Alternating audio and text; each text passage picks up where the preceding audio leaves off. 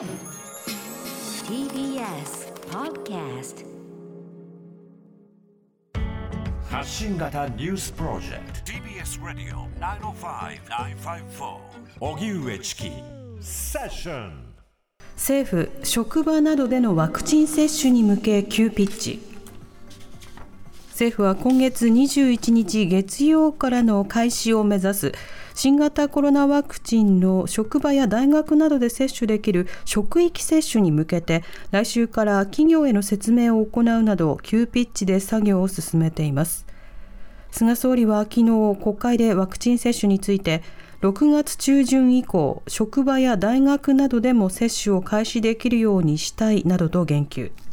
政府は今週中に各企業や大学などに対して職域接種に参加するかどうか意思確認し来週から具体的な説明を行う方向で作業を進めています使用するモデルナ社のワクチンは各企業、大学などへ直接送る方向で進める方針だということです。一方、新型コロナウイルスのワクチン接種について、65歳以上の高齢者への接種完了の見通しが立った東京・墨田区では、今日から64歳以下の区民に宛てて郵便局から接種券の発送が始まりました。日本郵便によりますと、64歳以下の住民への接種券の発送は東京23区で最も早いということです。墨田区は7月中にはすべての年代で接種を始めるとしています。そのような中昨日東京都が東京オリンピック期間中に競技の中継映像を流しイベントを行う代々木公園のライブサイト会場いわゆるパブリックビューイングを中止しワクチンの接種会場に転用する方針だと明らかにしました。オリンピック開催が国内の感染状況へ与える影響について今日政府の新型コロナ分科会の尾身会長は国会に出席し何らかの形で考えを伝えるのがプロフェッショナルの責務だ。開催する場合感染拡大に影響があるかどうすればリスクを軽減できるかを意見するのが専門家の務めだと述べました。菅原一秀前大臣が自民党を離党。自民党は今日菅原一秀前経済産業大臣が選挙区内で現金を配ったとされる疑惑をめぐって菅原議員から提出された離党届を正式に受理しました。党内では受理を了承し党紀委員会が執行部に報告し離党が決定。また議員の辞職願いは明日の衆議院本会議で許可される見通しです。一方、立憲民主党の安住国対委員長は自民党の森山国対委員長と会談し、菅原氏を国会の政治倫理審査会に呼び、一連の疑惑について説明するよう求めましたが、森山氏は預かりますと言って持ち帰ったということです。衆議院によりますと菅原氏は6月1日時点で在職していたため夏のボーナス314万2802円が満額支給されるということです。生活保護の申請11年ぶりに増加。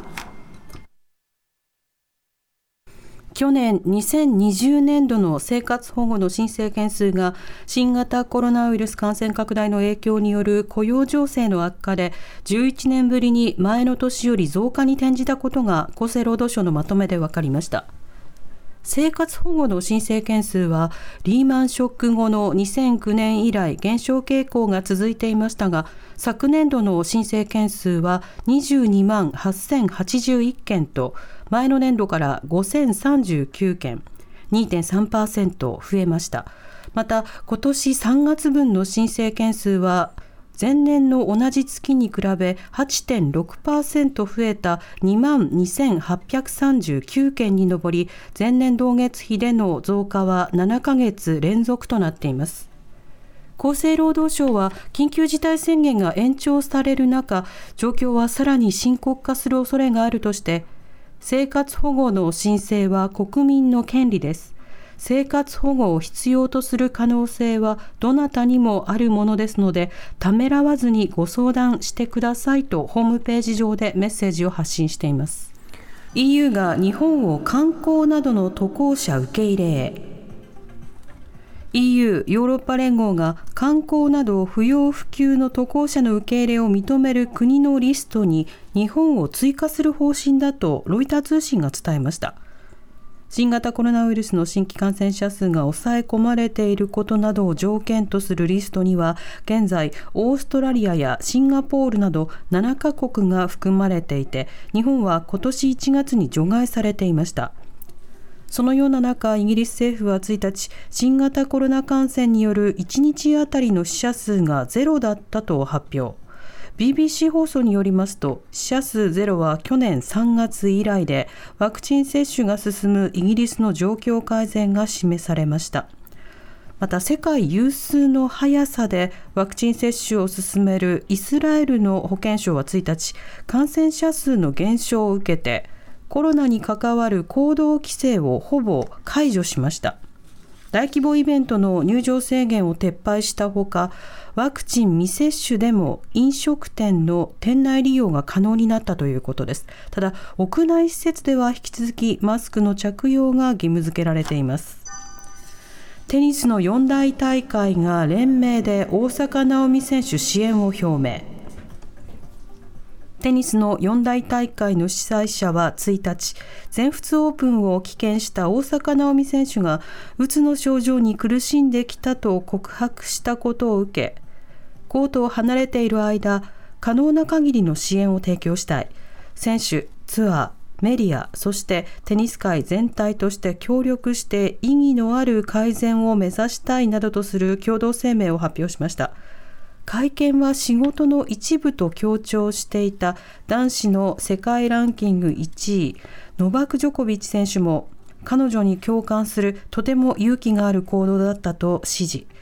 うつ症状の告白に対しては時間をかけて考え充電する必要があるならば尊重すると語りました。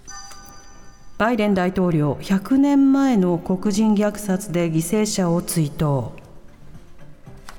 共同通信によりますとアメリカのバイデン大統領は1日100年前白人ボートによる黒人虐殺が起きた南部オクラホマ州タルサを訪れ推定300人とも言われる犠牲者を追悼しました。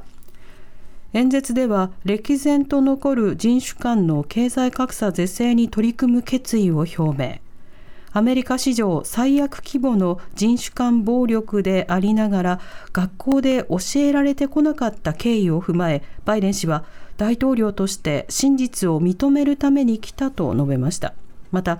あまりにも長い間事件の歴史は語られなかった。単なる暴動ではなく虐殺だったと強調しました。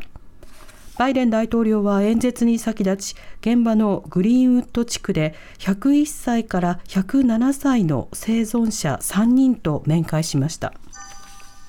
東京立川市のホテル男女死傷事件あきる野市内で19歳の少年を逮捕。東京都立川市のホテルで男女2人が刃物で刺され女性が死亡男性が意識不明の重体となった事件で警視庁立川署は今日殺人未遂の疑いで東京都あきる野市の19歳の少年を逮捕しました。複数の防犯カメラには少年とみられる男がホテルから JR 立川駅まで徒歩で逃げた後電車で昭島市の拝島駅に移動し駅近くからバイクで逃走する様子が映っていました。捜査関係者によりますと女性にはおよそ70箇所の刺し傷があったということで19歳の少年を女性への殺人容疑でも捜査する方針です。TBS Radio 荻上チキセッション TBS Radio 905-954